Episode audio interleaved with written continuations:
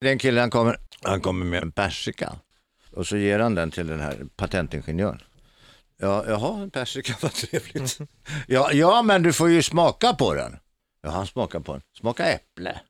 Ja, men vänd på den då. Ja, han vänder på den. Smakar apelsin. Jaha. Men du, egentligen, det här var ju inget märkvärdigt, sa han. Om du kommer tillbaka med, en- med, med en persika som smakar fitta, då kan det bli något. Jaha, och gubben, gubben iväg. Eh, och, och, och, och kom tillbaka efter en månad. Han satt med väntlapp i väntrummet och så blev det hans tur. Så gick han in och sa, ja hej, ja, ja, du är tillbaka igen och där är persikan ser jag. Ja, ja visst, varsågod smaka på. Men vad fan, det smakar ju skit. Om du får ju vända på det.